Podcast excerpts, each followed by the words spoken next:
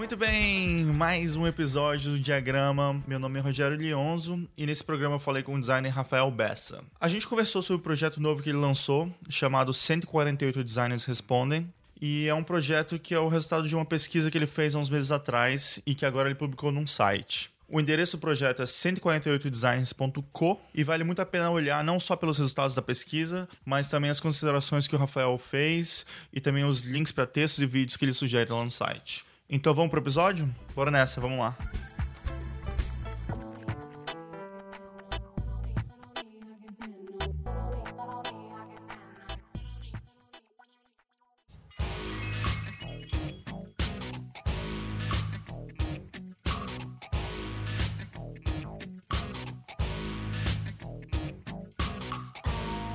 Muito bem, voltamos aqui com mais um diagrama. E no episódio de hoje a gente vai falar com um cara que na verdade sempre ajudou o diagrama, sempre conversou comigo, trocou ideias sobre design, sobre outras coisas também, que é o grande Rafael Bessa. Rafael, seja muito bem-vindo ao diagrama, cara. Pô, valeu, eu que agradeço. Você sabe que eu sempre fui maior fã do projeto, sempre dei maior apoio mesmo. E tô curtindo muito o que você tem feito, cara. É um projeto bem importante, assim, acho que precisava. Pô, valeu, cara. Obrigadão mesmo. Cara, então, vamos começar com, com o de sempre. Quero saber como é que você chegou até aqui, mas quero que você comece do início. Como é que você começou a fazer design, pensou em começar essa carreira e como é que foi esse início para você? Então, é, na verdade, tudo começou quando eu ganhei um computador. Bem no início mesmo. É, mas é verdade, porque eu fui olhar o pacote Office que vinha, né, com o computador e tinha, né, Word para texto, né, PowerPoint para slides e tinha um ali front page, que era para fazer sites. E quando eu li que a definição era essa, fazer sites, tipo, para mim era alcançar algo muito distante, assim. Uhum. Nossa, eu posso fazer um site? Eu também posso. Tem um programa no meu computador que dá para fazer isso. E aí eu comecei a fuçar muito as coisas, tentando achar. E descobri, né, Geocities, é, cjb.net, fazer uns sites toscões, assim, mas estava aprendendo, né, na uhum. real. E aí tudo começou assim, foi assim que eu comecei a mexer em programas, assim, gráficos, né? Ainda não era o Photoshop, isso aí eu fui aprender depois, mas comecei a, mexer com isso, escrever HTML, todas essas coisas, né? Era a época dos blogs também, todo mundo tinha um blog, daí eu fazia o design dos blogs da galera e tal, e isso me acompanhou por um bom tempo. Tanto que no ensino médio minha ideia era cursar publicidade, porque de tanto né, mexer com coisa gráfica, comecei a perceber que nos anúncios tinha uma pegada assim de gráfico. Uhum. Era bem o começo da internet, então tinha essa coisa também, né, de agência de publicidade fazia site também para as marcas. Então eu tinha essa empolgação com o lado visual, né, da coisa. E aí, por um tempo eu quis isso, mas depois também ensino médio, eu sempre fui muito, né, meio nerd assim, cabeção em humanas, né? Gostava de história, de geografia e tal. E aí eu saí, terminei o ensino médio querendo cursar sociologia, né? Isso era em Brasília, né? Eu nasci, cresci em Brasília. E aí eu tentei para o UNB algumas vezes sociologia, mas também fiz um ou dois vestibulares enquanto estava no ensino médio, né? Mas não passei ainda, né? Geralmente no NB o pessoal né, faz cursinho, demora mais. E meus pais tinham a ideia de, depois que eles se aposentassem, de morar na praia. E aí eu tenho família por parte de pai e de mãe em Natal, no Rio Grande do Norte, no Nordeste. E aí já era o plano, vou me aposentar, vou morar na praia. E assim que eu me formei no ensino médio, meu pai se aposentou. Uhum. E aí a gente foi para Natal, se mudou para morar em Natal. E chegando lá, eu perdi o prazo do vestibular de sociologia. Eu falei, putz, e agora? O que eu vou fazer até o próximo vestibular? Daí meu pai falou, ah, lembra que você queria publicidade um tempo? Faz publicidade na particular mesmo. E aí, quando vier o vestibular da federal, você tenta para sociologia de novo. E aí fiz, entrei na particular mesmo. E lá o primeiro semestre são só as matérias que eu mais queria, né? Que é introdução à antropologia, introdução à sociologia, introdução à filosofia. Metodologia científica. Então, nossa, eu até esqueci da, da sociologia. Tinha introdução à sociologia. É engraçado que é o oposto do que as pessoas normalmente querem estudar, né? Eu lembro que era assim, na minha sala todo mundo já. E também nesse curso era, o, era comunicação social. Então era jornalismo e publicidade da mesma turma. Uhum. E todo mundo já, pô, eu quero botar a mão na massa, quero ir pra parte prática. Isso aqui é um saco. O que, que eu quero ler? Emílio Durkheim. E eu lá pirando. Cara, você nem tá ligado. São os três principais da sociologia. Mas tinha isso mesmo, né? Eu era o contrário da turma, assim. E aí acabei esquecendo, né, ciências sociais por um tempo, assim. E fiquei ali e fiquei envolvido, né, nesses primeiros semestres e acabei ficando na publicidade mesmo. Enquanto eu estava cursando publicidade, um colega de faculdade perguntou: Ah, você não conhece alguém que possa estagiar numa agência de design, de web design? Na época era o uhum. famoso web designer, né? O webmaster. E aí eu falei: Pô, eu. lembrei, né, da minha adolescência que eu sabia mexer nas coisas e tal. Tinha feito uns sites para os amigos de banda e tal. E aí fiz entrevista, entrei e comecei a estagiar. Estagiava meu período e eu fazia faculdade à noite, né? Justamente para isso, porque eu já entrei na faculdade querendo trabalhar. Gostei, né, da, da agência, pedi para ficar o horário inteiro, né, não uhum. só meio período, ficar um período inteiro. E também para ganhar mais, né, era estagiário, ganhava pouco, daí se eu dobrasse meu horário eu ganhava o dobro, que também era muito pouco, menos de mil reais ainda na época. E aí comecei a trabalhar com isso, então foi a primeira, minha primeira experiência profissional assim, logo uma coisa atrás da outra, assim. Uhum. E nessa, nessa empresa de design era uma empresa local, né, em Natal, como eu falei, então a gente fazia né, o site do shopping da cidade, o site do jornal da cidade, colunista, é uma cidade turística, né, então dos grandes hotéis, resorts, essas coisas. Também tem essa parte cultural, né, tinha o Carnatal, que era o carnaval fora de época de Natal, então a gente fazia esse site também. Uhum. Então foi uma experiência muito boa, assim, como primeira experiência, né? Foi lá que eu comecei a me ligar nesse mundo do digital e das outras coisas. E daí depois, você... Isso foi Natal, né? Mas é, depois... foi Natal. Você acabou o curso? Então, na verdade, aí Infelizmente, meu pai acabou falecendo nessa época. É, e aí, eu e minha mãe a gente decidiu voltar para Brasília. E também eu já estava sentindo que o, o, mercado lá em Natal para digital não era tão forte, né? Uhum. Obviamente estava bem mais atrás do eixo Rio-São Paulo, né? Ou até do próprio Centro-Oeste de Brasília, pela própria configuração econômica do país, assim, né? Então, eu achei que poderia ser uma boa voltar mesmo pensando, né, depois de me formar o que ia acontecer. Daí a gente se mudou para Brasília, eu transferi minha faculdade para o IESB e concluí meu curso no IESB, que também é uma outra particular de Brasília. E lá, quando eu me mudei para Brasília também, eu fiz uma entrevista logo quando eu cheguei e comecei a trabalhar na TV1.com, que é também uma agência que tem várias, é um grupo, né, que tem várias partes e TV1.com é a empresa de digital desse grupo. E aí lá também já outra realidade, né? São clientes é, do governo, né? A gente atendia bancos estatais, né? Ou de capital misto, a Caixa Econômica, Banco do Brasil. Eu lembro que o maior cliente era o Banco do Brasil. E se eu não me engano, essa operação em Brasília existia por causa dessa conta do Banco do Brasil. Uhum. Era uma conta enorme, assim. Eu lembro que a gente fazia várias coisas, de banner, né? Até grandes campanhas né, com hot site e tudo lá. E foi lá que eu conheci grandes amigos, o Eduardo Macedo e o Marcelo Bassu, que são pessoas que iam fundar comigo depois disso o Estúdio Cora, né? Eu trabalhei lá um tempo, depois acabei saindo para uma outra agência, a Latin Promo, na época.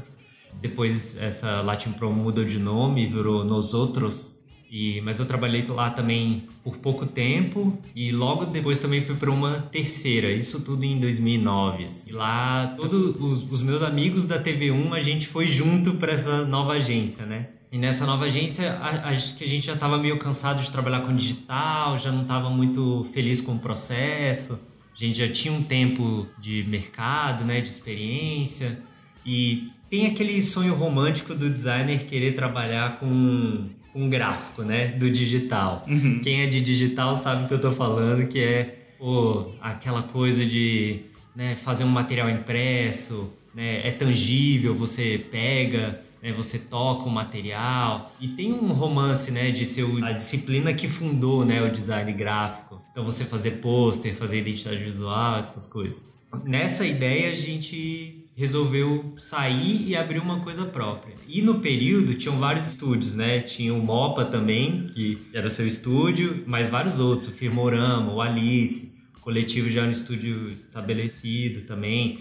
Eu lembro que nessa época tinha muitos estúdios e estava na época dos estúdios, né? Uhum. Todo mundo né, saía nas revistas de design, né? Tinha uma cena, né? Tinha o Ideia Fixa na época também. Então a gente meio que foi nessa esteira do momento dos estúdios de design, né? A gente falou, não, talvez seja a hora de migrar para esse lado. E aí a gente saiu realmente, aí eu, Eduardo Macedo, Marcelo Bassu e mais dois amigos, o André Duarte, que era um amigo meu também, não do meio do design, mas desde a adolescência assim, do punk e do hardcore, e o Aurélio Jota, que também era um cara que a gente conheceu nessa última empresa e ele trabalhava com 3D e era programador. Então para a gente era ótimo que a gente poderia absorver as demandas de digital e também fazer o trabalho que a gente queria, que era de gráfico. E aí nessa época do Cora foi tudo muito rápido, eu acho, assim, que aconteceu. Logo no começo a gente já fez uma parceria com uma outra empresa que é também de uma amiga,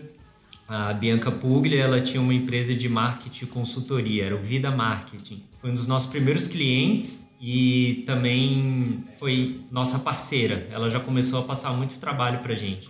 Porque até então, para a gente abrir o estúdio sem ter projetos, a gente pegou os nossos projetos pessoais, né? Uhum. Isso foi interessante, porque apesar de trabalhar com digital, todo mundo tinha um, um trabalho pessoal e, era, né, cartaz. Eu fazia muito flyer para evento, para festa, né? Em Natal tinha uma cena muito grande de show, de festa, assim. Eu fazia esses cartazes e outro pessoal do estúdio também tinha seus trabalhos de ilustração, de 3D. Nessa época, os, todos os estúdios de design tinham uma parte de ilustração bem forte, né? Então a gente também tinha isso, fotografia e vídeo. Lembro que nessa época todo mundo meio que queria abraçar todas as disciplinas, né? Fazer tudo ao mesmo Era tempo. Isso mesmo. E aí a gente também foi nessa empolgação, assim, né? E a gente tinha tudo isso e foi isso que a gente usou para montar nosso portfólio. E aí foi engraçado que ao mesmo tempo que a gente começou a fazer os trabalhos para essa empresa amiga, a Vida, né, atendendo os clientes que eles tinham de marketing, que precisavam de projetos de gráfico, a gente começou a ter visibilidade também fora, né, para o resto do país. Meio também pelo momento, né, tá, tem vários estúdios de design. E aí ah, tem esse estúdio de design em Brasília também. E é engraçado que o pessoal gostou dos nossos projetos pessoais, né, que era o que estava no portfólio. Uhum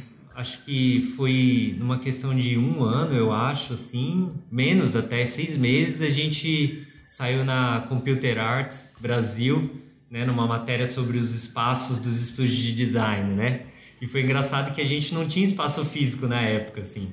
A gente sempre se encontrava nos lugares, né? Um dos sócios, Edu Macedo, ele também era sócio de uma marca de skate de Brasília, Capital Skateboard. E aí a gente se encontrava muitas vezes no bancário, no setor bancário, que era onde o pessoal andava de skate, mas também tinha uma área assim de mesas, a gente ligava os computadores ali, ficava ali, ou ali no setor de rádio e TV Sul, que era onde a gente tinha trabalhado pela última vez, e às vezes a gente sentava ali para almoçar e ficava conversando com o estúdio, sobre o estúdio, às vezes a gente se encontrava ali mesmo, debaixo dos prédios, né, dos prédios comerciais, ligava os computadores ali trabalhava e muitas vezes trabalhava de casa, né? A gente se reunia ali, conversava sobre os projetos, decidia, tomava as decisões. E em casa a gente trabalhava mesmo, né? Nos programas e tal. Uhum. Nessa época a gente recebeu esse convite, né? Da Computer Arts. E a gente falou, pô, mas a gente não tem espaço físico, né? Como é que a gente faz? Ela falou, tá, mas onde vocês se encontram e tal? Daí, ah, a gente se encontra nesse lugar, pode ser isso? Daí ela falou, claro, é até bom que fica diferente. E aí a gente tirou as fotos onde a gente se encontrava, assim, mandamos para ela e ela gostou muito. E é legal isso porque é uma coisa que na época até podia ser não tão comum, né? Mas hoje em dia, cada vez mais, a galera tá trabalhando remoto e, e tenta achar justamente esse tipo de solução para né, funcionar uma empresa, assim. Não, não, é, não é mais um, uma limitação, assim, nessa questão de não ter um espaço físico, né? Muitas vezes é uma vantagem até para as empresas, né? Mas Exatamente. é legal que já estava funcionando para vocês desde aquela época, assim. É, engraçado, né? Que pra gente era por necessidade, assim, e hoje a gente vê essa coisa do trabalho remoto, até dos, dos escritórios de coworking coworking, né? As uhum. pessoas que às vezes só fazem reunião lá e saem, né? Cada um trabalhando no seu lugar. É interessante isso. Mas aí, nessa época, como eu falei, a gente ganhou uma visibilidade, assim, começou a fazer vários trabalhos locais, assim, e a partir daí as pessoas do estúdio começaram a receber propostas para trabalhar em outros lugares, né? E eu recebi uma proposta para ir para São Paulo trabalhar na RGA, que é uma agência gigante de digital, né? E também nunca imaginei que eles viriam pro Brasil, nem que eu ia receber uma proposta para trabalhar lá. Eles estavam começando o escritório e eles estavam precisando de um designer. E aí quem conversou comigo foi o Pedro Burneico. Ele estava lá na época, ele falou: "Não, acho que vai ser legal você vir. Seu trabalho é interessante, é diferente, acho que vai somar na equipe". E para mim era algo mais delicado porque eu teria que me mudar para São Paulo, né? Uhum. E eu tinha um estúdio, né? Todo mundo tinha um estúdio, mas como eu falei, coincidiu de todo mundo meio que também já tá recebendo outras propostas e tudo, e a gente meio que falou: "Não, vamos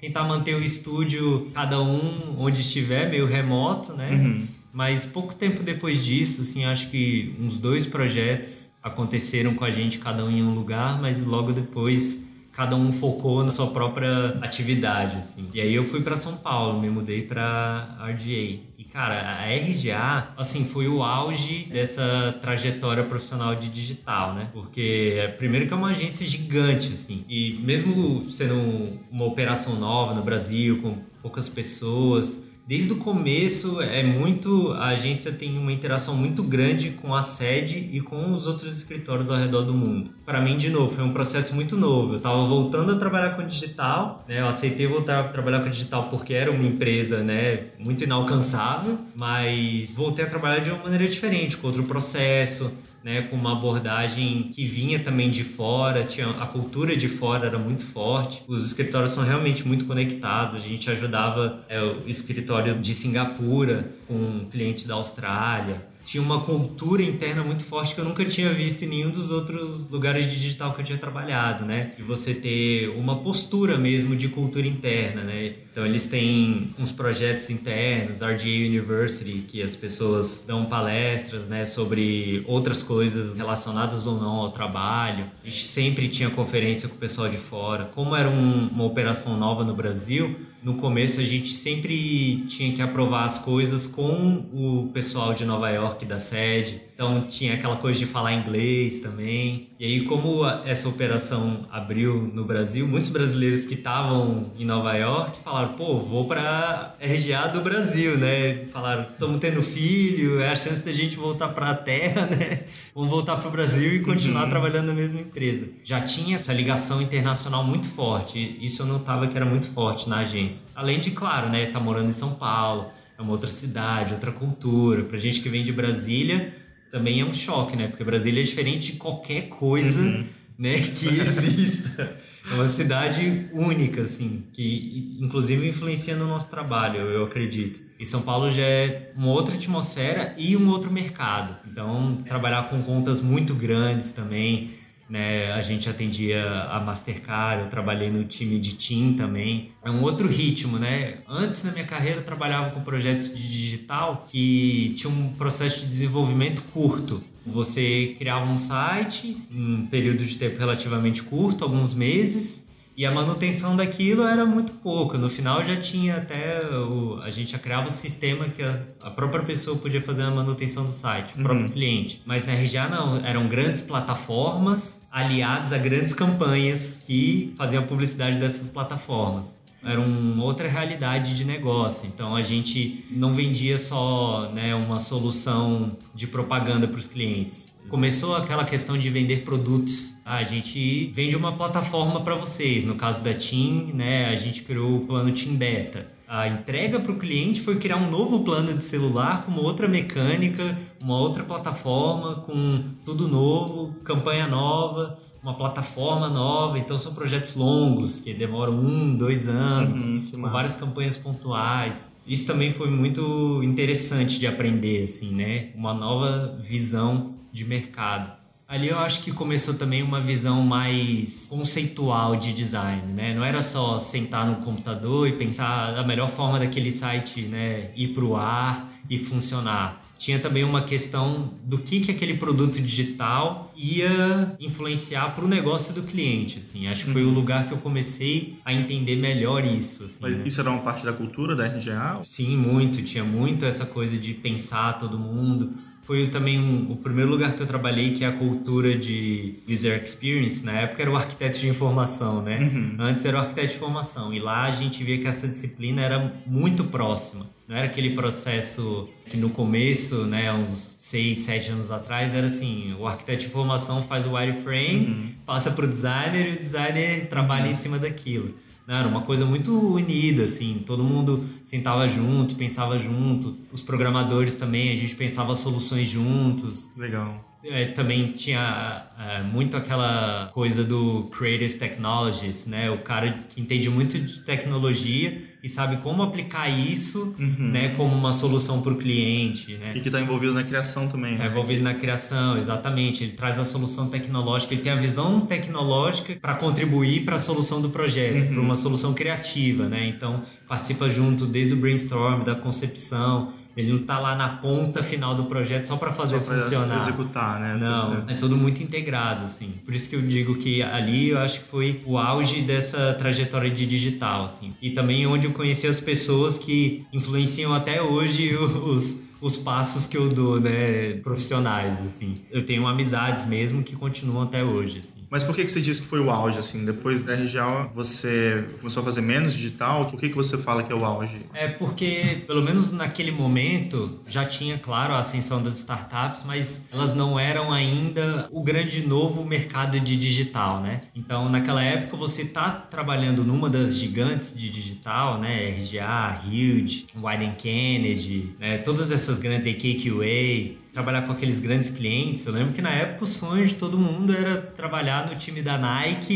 em algumas dessas grandes agências, né? Uhum. E para mim aquilo eu vivi muito daquilo, né? Quando eu estava saindo da RGA, a gente tinha acabado de ganhar a conta do Google, então a gente fazia muita coisa para eles, então tinha essa relação já, nossa, tô trabalhando aqui, né, no centro econômico, né, do mercado. Você começa a entender como funciona essa parte das grandes agências atendendo grandes clientes. E também dessa cultura que eu acho que era muito, como eu falei, né, fiz amizades, então era uma cultura muito cuidadosa dentro da agência, né, para todo mundo estar tá trabalhando bem, trabalhando muito próximo um do outro. Era realmente uma equipe, assim, era um trabalho muito colaborativo, assim. Acho que essa é a palavra. Foi o lugar onde a colaboração foi mais forte, assim, na minha trajetória com o digital. E também porque logo depois dali, depois de dois anos na RGA, eu meio que cansei de São Paulo, assim. Eu tinha uma teoria de que você se muda para uma cidade e quatro anos é o suficiente para você chegar, se adaptar, entender, curtir e cansar da cidade. Porque era o tempo que eu tinha passado em Natal, né? Quatro anos. Você chega, tem um estranhamento, você gosta, você curte e depois você, ah, já quero algo novo. E eu brinco que em São Paulo esse tempo reduz para dois, porque a cidade é tão acelerada, tão maluca que aí você fica, cara, não, acho que eu não quero. acho que já deu meu tempo aqui, tá ligado? Acho que tá bom. Tem isso muito também, o ritmo de publicidade, apesar de ser uma agência de fora, ainda tem o ritmo de publicidade que marca, né? Tem a cultura dos clientes. Então, isso influenciava um pouco também. E eu queria ir para um lugar mais calmo também. Eu já estava morando com a minha namorada, que hoje é minha esposa, e a gente já estava nessa ideia de, ah, vamos para um lugar mais tranquilo. E ela é do sul, ela é de Joinville, e a gente gosta muito de Curitiba. Inclusive a gente se conheceu em Curitiba num show, e a gente tem muitos amigos em Curitiba. E a gente falou, pô, talvez ir para Curitiba seja uma boa ideia, né? Com essa experiência que eu tive na RGA, eu me sentia mais confiante de ir para uma outra cidade com um mercado um pouco menor. E aí a gente resolveu se mudar para Curitiba.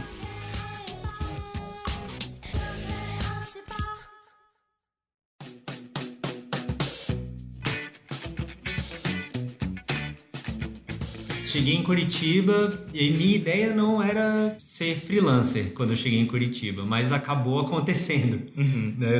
Todo o tempo que eu morei em Curitiba eu trabalhava de freelancer. Logo quando eu cheguei eu trabalhei na Taste, que também era uma agência que eu gostava muito, sempre admirei os trabalhos. E aí, engraçado que para mim em Curitiba teve dois grandes aprendizados. Um é que eu tive que aprender a trabalhar com gráfico de verdade, porque no Estúdio Core a gente fez mesmo trabalhos para restaurantes, para outros clientes menores assim, mas a gente sempre terceirizava muito a produção gráfica. A gente fazia os materiais de design e quem cuidava da parte de impressão, arte final, sempre eram outras pessoas. E aí em Curitiba, trabalhando em estúdio de design gráfico, eu tive que aprender tudo ali, né? Uhum. PDF, montar mockup, imprimir tudo, aprender os papéis, né? Os papéis que sugam mais tinta, que sugam menos, para que serve cada coisa, como trabalhar com um arquivo já preparado para impresso. E depois de dois anos imerso no digital, né? Uhum. Sem, só pensando em digital é um baque forte, uhum. assim. Mas foi muito bom porque, assim, sofri, derrapei ali, aprendi na raça, mas aprendi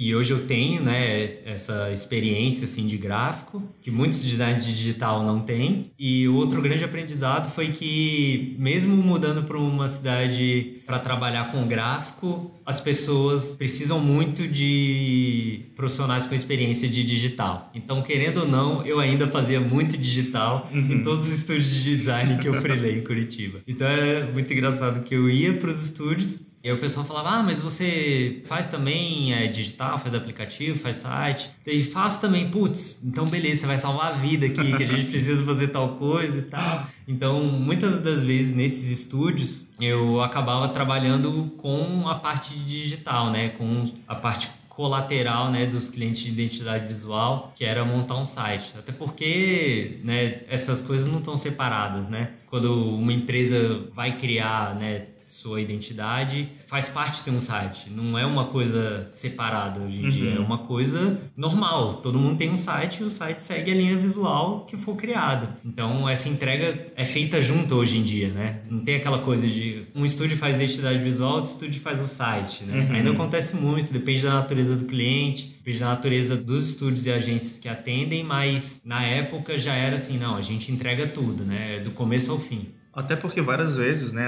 a maior parte do contato das pessoas com esses clientes vai ser online também, né? Então não faz muito sentido você pensar nessas coisas separado, né? Exatamente. É uma entrega conjunta, é tudo a mesma coisa, né? Nisso eu fiquei trabalhando em Curitiba um tempo, mas aquela experiência na RGA, a ligação com a sede, com outros estúdios, ainda ficava na minha cabeça e alguns amigos começaram a ir trabalhar fora e eu comecei também a ficar com essa pulga atrás da orelha, assim, putz, ia ser legal se rolasse de ir para fora, né? E aí eu lembro que eu fiz um tem um programa de residência de design em São Francisco chamado Bridge. É de uma organização chamada Designers Fund. E aí eles têm um programa que é: você aplica e depois disso, se você for aprovado por alguma startup em São Francisco, você pode ir para lá e trabalhar três meses e depois voltar. É um programa de residência mesmo. Uhum. E durante esse programa você troca experiência com as outras pessoas que estão participando desse programa e tudo.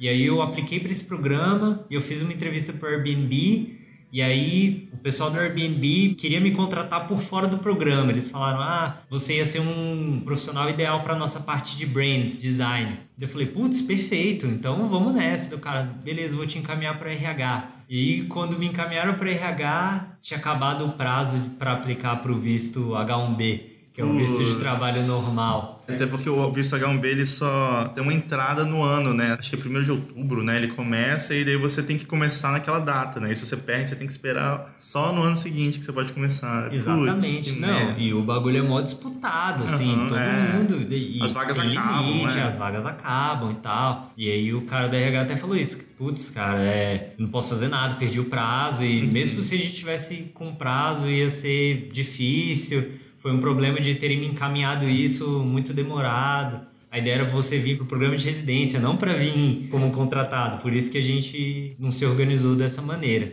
Cara, eu fiquei tão frustrado com isso que eu falei, cara, eu vou mandar portfólio agora só para empresas que eu sei que contratam estrangeiros. Uhum. E aí, tipo, boa falei, estratégia. Cara, é, eu falei, cara, onde tem brasileiro trampando? Todo brasileiro que eu sabia, assim, que tinha ido para fora, até o pessoal dessa época dos estúdios, ou o pessoal que eu já tinha trabalhado, agências que eu já sabia que contratavam brasileiros, grandes estúdios e tal, fui mandando.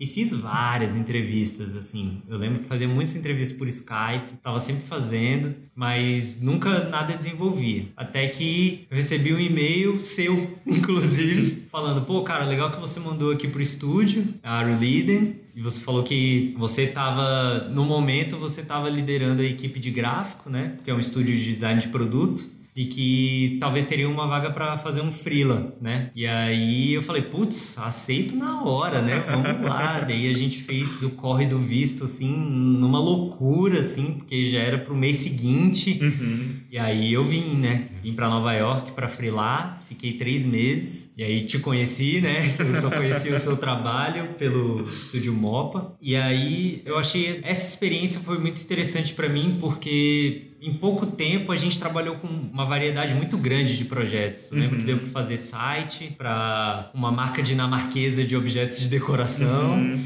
Deu para trabalhar com escola só de mulheres de Nova York, fazendo fotos, né? Fazendo um material gráfico. Foi bem intenso mesmo, né? A gente conseguiu fazer bastante coisa, né? Foram três meses, né? É, foram três meses só e uhum. eu lembro que fiz três ou quatro grandes projetos. Uhum. E eu lembro que para mim foi o auge, porque aquela ideia romântica de trabalhar com identidade visual, fazer um restaurante aconteceu, uhum. que a gente fez identidade visual para um restaurante que até nem existe mais, que era um restaurante do Brooklyn, uhum. né, uma identidade pensada com a estética do Brooklyn, fizemos um cardápio, pensamos marca, identidade, guideline, até alinhado com o material do lugar, a arquitetura, uhum. né, os talheres, tudo muito bem pensado assim. Eu lembro que na época eu pensei, nossa, foi muito é, legal o projeto, né? Porque eu lembro que até os arquitetos, né, que estavam fazendo um lugar, depois ficavam olhando a identidade que a gente fez, também para buscar inspiração, e às vezes ficavam mostrando o projeto deles pra gente para ver se estava alinhado com, é. com da marca, né? Coisa que a gente não tá tão acostumado, assim, né?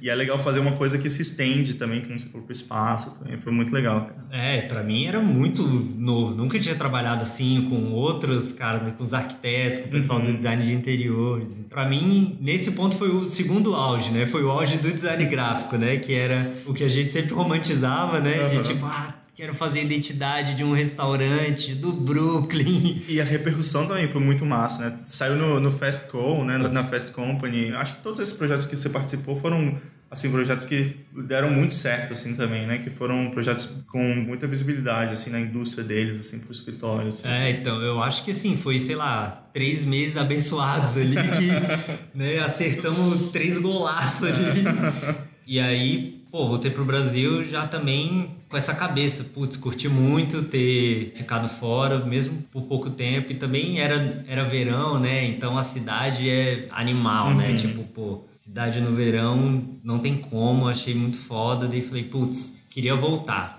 Mas voltei para Curitiba e continuei, né? Também freelando nos estúdios, naquele mesmo ritmo. E eu lembro que nessa época começou também a aparecer um esquema interessante, que é a economia no Brasil já começou a, a dar uma balançada. Uhum. E aí eu lembro que as agências de digital do Brasil estavam chamando muito freela, porque não estava sendo mais interessante contratar. Então eles estavam terceirizando muito trabalho. E aí eu comecei a fazer vários trabalhos também de digital para agências de São Paulo, assim. E nesse tempo eu fiquei, depois que eu voltei de Nova York, 2014, eu fiquei muito nessas duas coisas, assim, freelava para alguns estúdios em Curitiba e freelava para algumas agências em São Paulo, né? E aí no final, na verdade no começo de 2016, inclusive eu tava em São Paulo, tava fazendo um freelancer alocado lá, de novo o escritório, né, aqui a Arolida entrou em contato de novo falando, pô, você teria interesse de vir para cá, só que dessa vez por um período maior, vir como full time? Eu falei, putz, claro, né? E aí também foi outra correria de visto, outra loucura. E aí agora, dessa vez, com mudança, cara, vender todas as minhas coisas, todos os meus móveis, o que, que eu vou fazer? E aí também outra loucura, mas também, cara, aceitei na hora e falei, vamos nessa, vou voltar de novo finalmente para Nova York.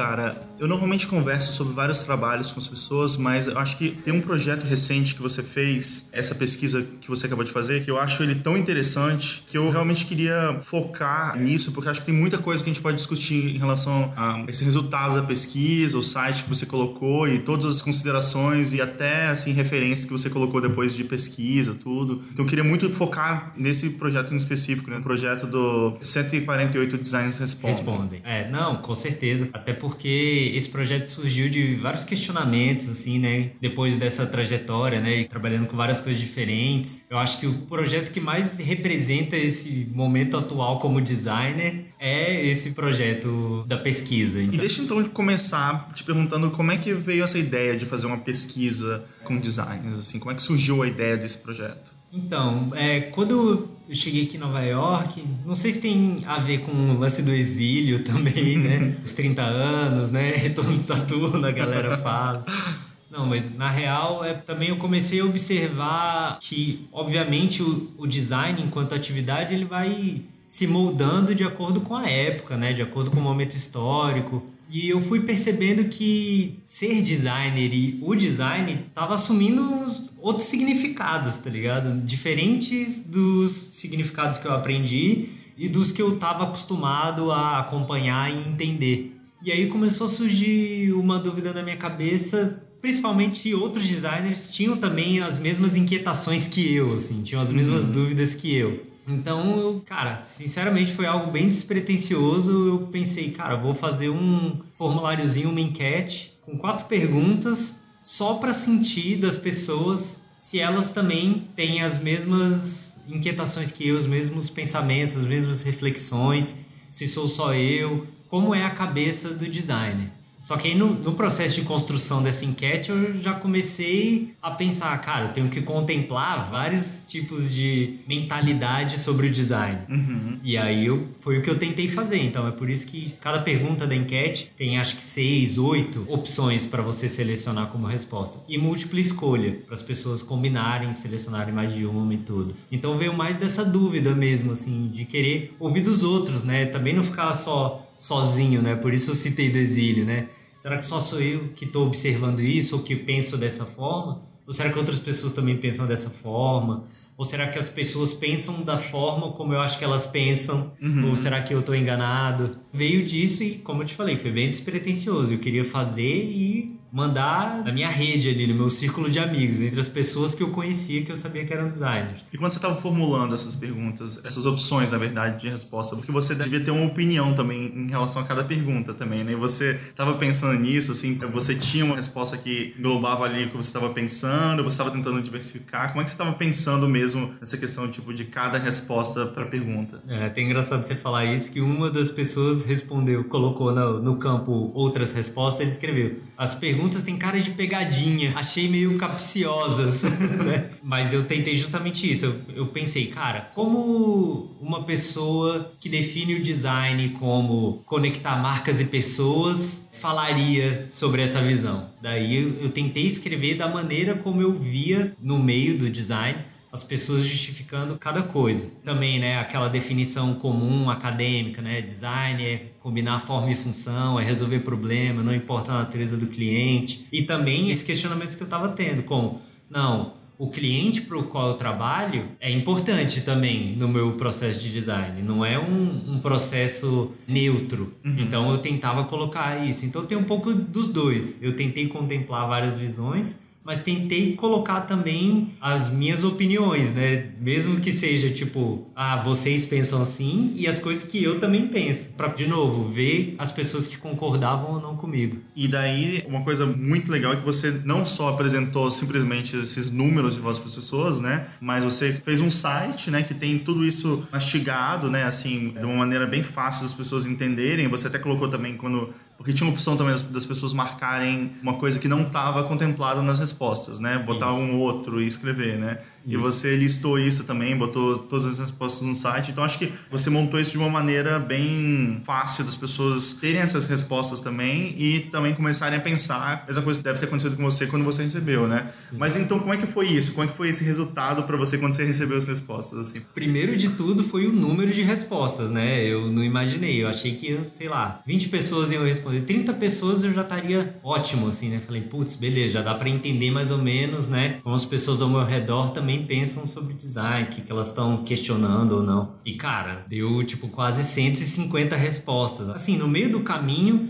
eu já comecei a divulgar em outros lugares, né? Divulguei no grupo do Facebook do Tipocracia, né? Mandei para uns grupos de designers que eu participava também, para ampliar as respostas e foi aí que eu comecei a interpretar o projeto como uma coisa um pouco mais séria. E depois que veio todas as respostas e as coisas que as pessoas escreviam, as referências, né, o campo outros, como você comentou, eu falei, putz, na real tem um material bem rico na minha mão e, cara, eu tenho que divulgar e na minha cabeça era, eu preciso divulgar 100% das informações que eu recebi. Porque são poucas perguntas, né? São só uhum. quatro. Então, quanto mais eu disponibilizasse, mais interessante ficaria. E o interessante era justamente isso: que as pessoas vissem todas as variações uhum. de tudo, né, que eu recebi. E também eu fiz questão, assim, de estados, colocar as pessoas que moram fora, uhum. a cidade de quem mora fora, né, especificar, deixar claro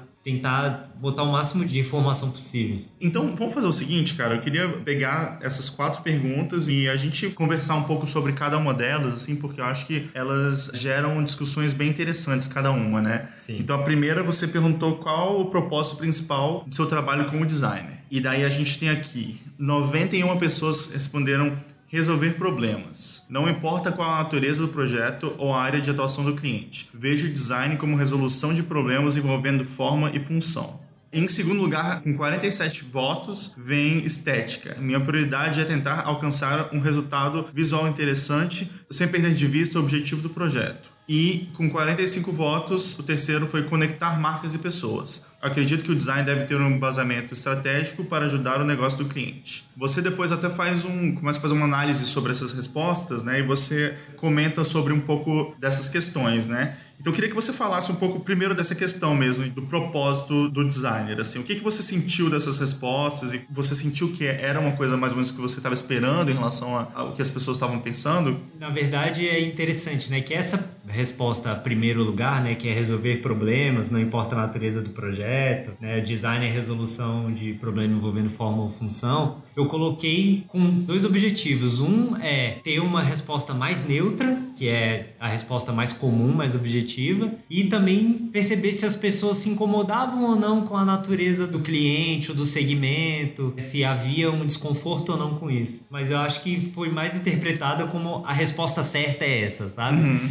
Acho que por isso ela acabou ganhando tantos votos assim. Ela foi a mais escolhida de todas. Mas como eu comecei a explicar, eu tento fazer umas considerações sobre as respostas e lá eu comento que talvez também tenha a ver com a própria maneira como o design é ensinado como teoria, né? É ensinado que o design deve ter uma neutralidade. Ele é resolução de problemas, tem uma herança do funcionalismo, né? Ele resolve função. Tanto que a questão entre design e arte ou não tem a ver com isso, né? O design não é arte porque o design tem uma função. Ele tem uma função a cumprir, né? A arte não, a arte é expressão, né? Você se expressar, diversas formas de expressão. Eu acho que tem um resquício sim da maneira como o design é ensinado, da maneira como a gente se acostumou a compreender o, o que é design. É, bem aquele texto da Beatrice Ward, né, que é sobre o esquema do goblet, né, do design ser uma taça transparente que serve só para honrar o conteúdo, mas ela deve ser quase que invisível ali, né? Exato. Eu acho isso muito interessante assim também porque é uma visão meio conflitante depois com essa coisa meio pós-modernista de ter uma expressão pessoal, né, o designer como autor e várias questões depois que surgiram mais, né, nos anos 80 e 90, né, com David Carson, Emigré, Eval Brody, várias pessoas que começaram a ser talvez porta-vozes desse tipo de, De design. de design e desse tipo de pensamento. E eu acho bem interessante que, assim, até hoje a gente ainda tem um pouco essa questão meio, como você falou, acadêmica, né, voltada mais pro modernismo e o design tem que ser neutro. Você falou assim, é uma cartilha, o design tem que responder isso, né?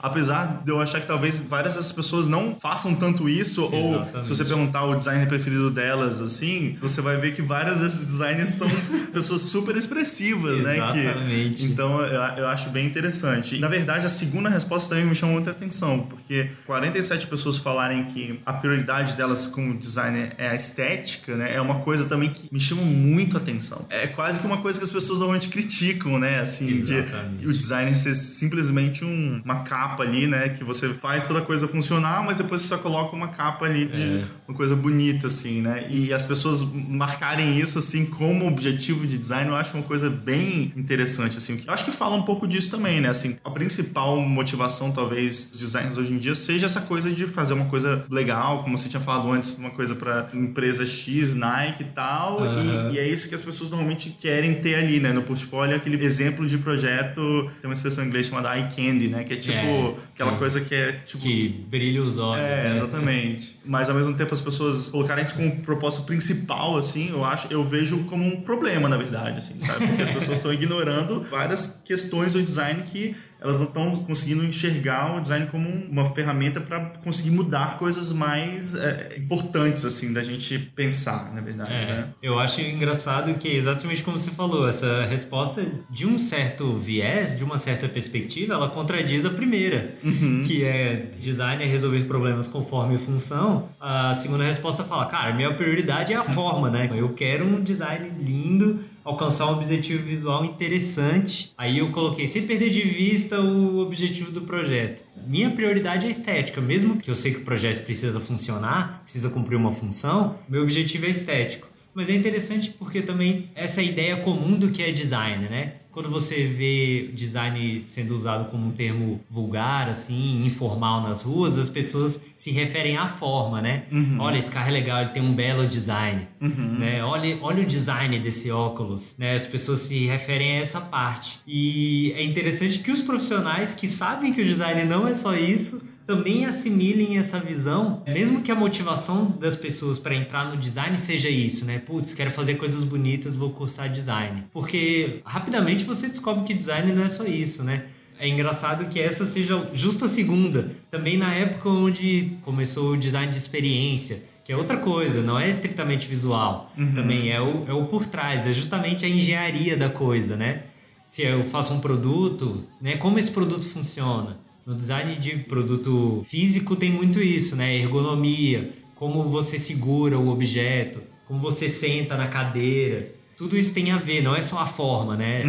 E é engraçado que logo depois da primeira pergunta que fala que é forma e função, vem a gente falando, cara, mas meu objetivo é a forma. Uhum. E daí na terceira também tem outra coisa que eu acho bem curiosa também, né? Que é essa questão já de linkar as marcas com o trabalho, né? Que daí já entra uma questão bem mais comercial também, né? Conectar marcas e pessoas. Acredito que o design deve ter um embasamento estratégico para ajudar o negócio do cliente. Então, tá enxergando o design também como um, um serviço de trabalhar para as marcas para alcançar as pessoas, né? Que levanta várias questões também, né? Que Sim. você também depois, na sua análise, acho que você pensou bastante nisso e colocou vários textos relacionados a isso, né? É, eu acho que essa foi a resposta que eu acabei falando mais, né? Eu não queria escrever muito porque eu sabia que ia ser difícil para ler e eu sei que eu colocaria muitos links depois, então eu não queria deixar o site mais longo do que ele já é, que ele é muito longo. Mas eu, é engraçado porque eu até vejo uma ligação entre essa resposta conectar marcas e pessoas com a resposta anterior da estética. Porque como você falou, muita gente tinha aquele sonho de, ah, quero trabalhar com a Nike. Muita gente digital, principalmente, quero fazer um projeto para Nike. Então, esse essa glamorização vem muito da parte estética, porque o apelo visual da, né, de toda, todo o universo Nike era uma referência, né? Sempre foi uma referência. Então as pessoas queriam fazer parte daquilo. Pô, eu quero desenhar com essa excelência visual. E eu acho que é engraçado que depois que as pessoas chegam nesse ponto, começam a trabalhar né, com grandes empresas que atendem grandes marcas, elas começam a ver que não é só isso, né? Que tem um marketing por trás. E aí eu acho muito curioso como as pessoas assimilam a visão do marketing de uma maneira tão natural. Que para mim se transmite nessa resposta: conectar marcas e pessoas. Eu vi muitos portfólios que as pessoas falavam assim: Ah, meu nome é Fulano de Tal, eu sou um designer, um diretor de arte, apaixonado por conectar marcas e pessoas. Eu fico pensando, cara, o que é ser apaixonado por conectar marcas e pessoas? Então o cara fica pensando mesmo, tipo, putz, se eu fizer isso, a pessoa vai olhar para a marca e falar: Cara, essa marca resolveu o meu problema. Eles são demais. Eu até entendo que as pessoas podem ver uma ação específica. Eu lembro que tinha os blogs de publicidade, até o próprio Brainstorm 9, que as pessoas ficavam: olha, que ação sinistra, a marca tal fez tal coisa que as pessoas se engajaram, participaram. E isso viralizou e agora todo mundo, agora a marca ganhou uma atenção de todo mundo, gerou, né, reportagens e tal. Mas de você ter esse entendimento para você assumir isso como sua visão de design, como seu propósito como designer, uhum. eu acho no mínimo problemático, uhum. sabe? Uma coisa é você entender, por exemplo, se você está resolvendo um projeto comercial, que o problema que você tem que resolver é de negócio, ele tem um objetivo comercial, é óbvio que você tem que entender um pouco de marcas, de mercado, de marketing, de objetivo de negócio. Aquela velha história, né? Quando você tem um estúdio pequeno. No Core acontecia isso. O cara vinha falando, cara, eu preciso fazer um site. Mas a gente olhava a identidade dele e falava, cara, mas essa identidade não combina com o seu posicionamento. Então a gente tem que fazer uma identidade que reflita o seu posicionamento e depois a gente faz um site. Uhum. Aquela coisa, né? De o designer também tem esse, essa responsabilidade, né? De falar, cara, o projeto que eu vou fazer para você não vai resolver o seu problema uhum. se o contexto não mudar. Uma coisa é você entender isso, outra coisa é assimilar isso como a própria definição de design, como o seu próprio propósito como designer. Sendo que o design é muito mais amplo que o design comercial. Então você está assumindo que o design de fato é trabalhar para marcas, esquecendo todas as outras possibilidades. O design editorial, o design educacional, trabalhar com outros problemas a serem resolvidos. Eu achei interessante essa resposta, acabei fisgando mais ou menos o que eu queria mas é de se pensar, né? Eu acho. E eu acho que é interessante também pensar que a gente estava começando agora esse esquema de ah, não, o sonho quando era mais novo era trabalhar para Nike, assim, né? uhum. né? E é muito doido isso, pensar que talvez a maioria das pessoas que estão estudando, estão começando, que estão na área, o sonho das pessoas é trabalhar para uma empresa gigante que vai fazer um trabalho mega comercial, mega é, é como se fosse um, sei lá, um aluno que está estudando direção de cinema querer fazer um Transformers, assim, sabe? Assim, é, e é engraçado porque é raro você pensar assim, pô, mas quem está tentando fazer uma coisa diferente, quem está tentando repensar até o que, que deve ser uma identidade, o que, que deve ser um, uma maneira que uma marca deve se comunicar e falar com as pessoas, ou então como trabalhar fora do, do circuito de marcas e como é que o designer pode também atuar de outras formas, entendeu? Sim. Eu acho que são questões que seriam muito mais interessantes de pessoas novas novas e pessoas que estão na faculdade estarem se perguntando, né? Sim. E acaba sendo quase que totalmente ignorado, assim. E acho que isso me chama muita atenção, assim. De novo, mostra um pouco dessa dependência, principalmente agora, assim. Tem muita essa questão de cobrança de resultado, tem, muita,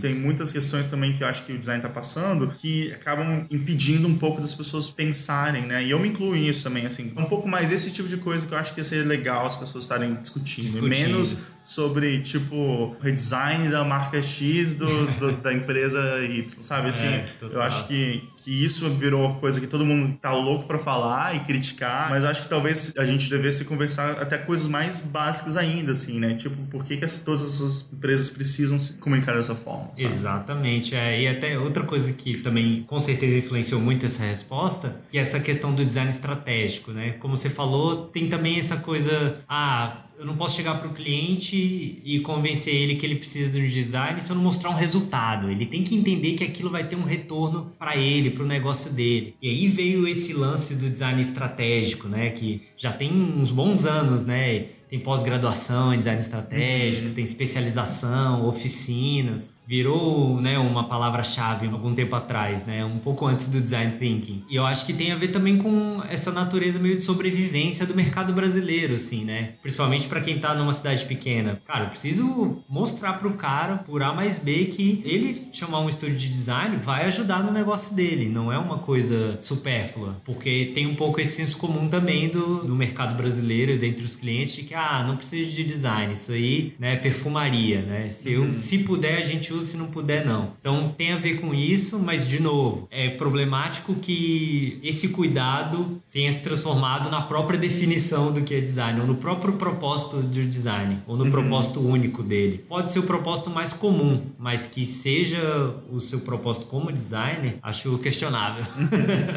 Cara, e passando então para a segunda pergunta, qual o maior obstáculo para a sua atividade enquanto design? Então vou ler também as três primeiras aqui. 85 pessoas marcaram rasa cultura de valorização do design dentre os clientes. 58 pessoas marcaram falha o processo organizacional e profissionalismo dos estúdios e agências. E 49 pessoas marcaram más condições de trabalho, hora extra, salário e benefícios. Vamos lá. assim, eu acho que não é muito surpresa a primeira resposta, né? Rasa cultura de valorização de design, né, dentro dos clientes, né? Isso é uma coisa que sempre foi uma questão muito falada, né? E, é. e, site tipo Client from Hell, que as pessoas ficam contando a história de clientes e besteiras que os clientes falam e tal. É Mas daí também acho que no Brasil também entra aquela discussão da regulamentação, da profissão e tal. Mas eu acho que isso não é uma surpresa, pelo menos para mim não foi uma surpresa ter sido mais votado. É, também para mim não foi. E eu lembro até na época que eu de estúdio core, a gente falava muito isso, assim, né? Ah, os principais obstáculos do estúdio são esse, a rasa cultura de valorização do design entre os clientes e a pouca educação visual, né, do brasileiro, que hoje eu vejo que é uma resposta elitista, né? É muito, ah, eu sei o que é bom design e vocês uhum. não. Sendo que hoje eu tenho o entendimento e a convicção de que é possível fazer design para vários públicos de diversos segmentos, de diversas formas, se você souber a melhor maneira de desenhar isso, de desenhar esse projeto, inclusive esteticamente. Mas essa rasocultura de valorização realmente é para mim é como a resposta da pergunta anterior, né, de resolver problemas. É o que todo mundo que trabalha com design acaba tendo que batalhar, que é convencer as pessoas de que design é importante, né, uhum. de que design tem uma função importante. E na segunda mais votada, com 58 votos, né, fala dessa questão dessa falha no processo de organização e profissionalismo das agências, né, dos estúdios. Eu acho que isso é uma coisa também que é bem associada também, né, à, profissão, mas eu até me surpreendi de isso ter ficado tão alto, tão alto assim, né? É, eu também me surpreendi, assim. Claro, eu coloquei isso porque eu sempre ouvi muita reclamação de vários designers, vários designers que eu trabalhei, principalmente em estúdios menores, mas até em grandes estúdios também. Pessoal falando, putz, é difícil o processo, não tem processo, as coisas acontecem tudo no improviso, a decisão tá numa só pessoa, ou a decisão passa por muitas pessoas, é desnecessário. E eu acho que se você for pensar o design no Brasil, ele não tá só nos grandes estúdios e agências, né? Ele tá espalhado em vários pequenos estúdios por todo o Brasil. E nesses pequenos estúdios é mais difícil ainda você ter um processo consolidado ou você ter referências mesmo. Um cara me falou que ele trabalhou no estúdio, que o dono um dia perguntou para ele: "Cara, você sabe como é o processo dos outros estúdios? Porque eu não sei, eu faço, eu faço aqui como é mais ou menos da minha cabeça.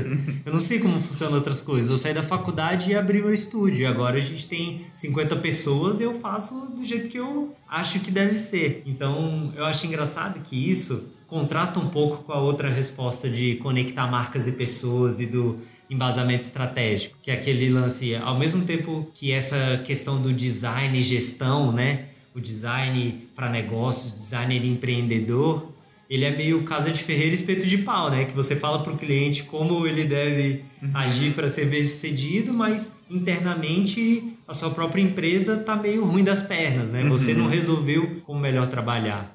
Mas eu acho que isso tem a ver também com um caráter meio improvisado do, do designer no Brasil também. Nem todo mundo fez faculdade, e mesmo que faça faculdade, talvez a formação é meio a desejar, é uma disciplina muito nova cada universidade trata de uma maneira. Na UNB é desenho industrial, em outra federal pode ser design visual. Às vezes você estuda design de produto junto, às vezes você não estuda. Às vezes o curso puxa mais para artes visuais, às vezes o curso puxa mais para engenharia, para arquitetura. Então, eu sinto que é a própria questão da maturidade do design no Brasil, assim, que querendo ou não é uma coisa muito nova. A gente teve os pioneiros mesmo, o Alexandre Vonner, o Aloysio Magalhães, mas ainda assim é, é uma coisa nova e, de novo, para o próprio mercado, para os clientes, eles ainda não, não veem como parte essencial. Muita gente que precisa de um logo numa cidade pequena, fora do eixo Rio-São Paulo, eles vão para uma agência de publicidade pedir esse logo.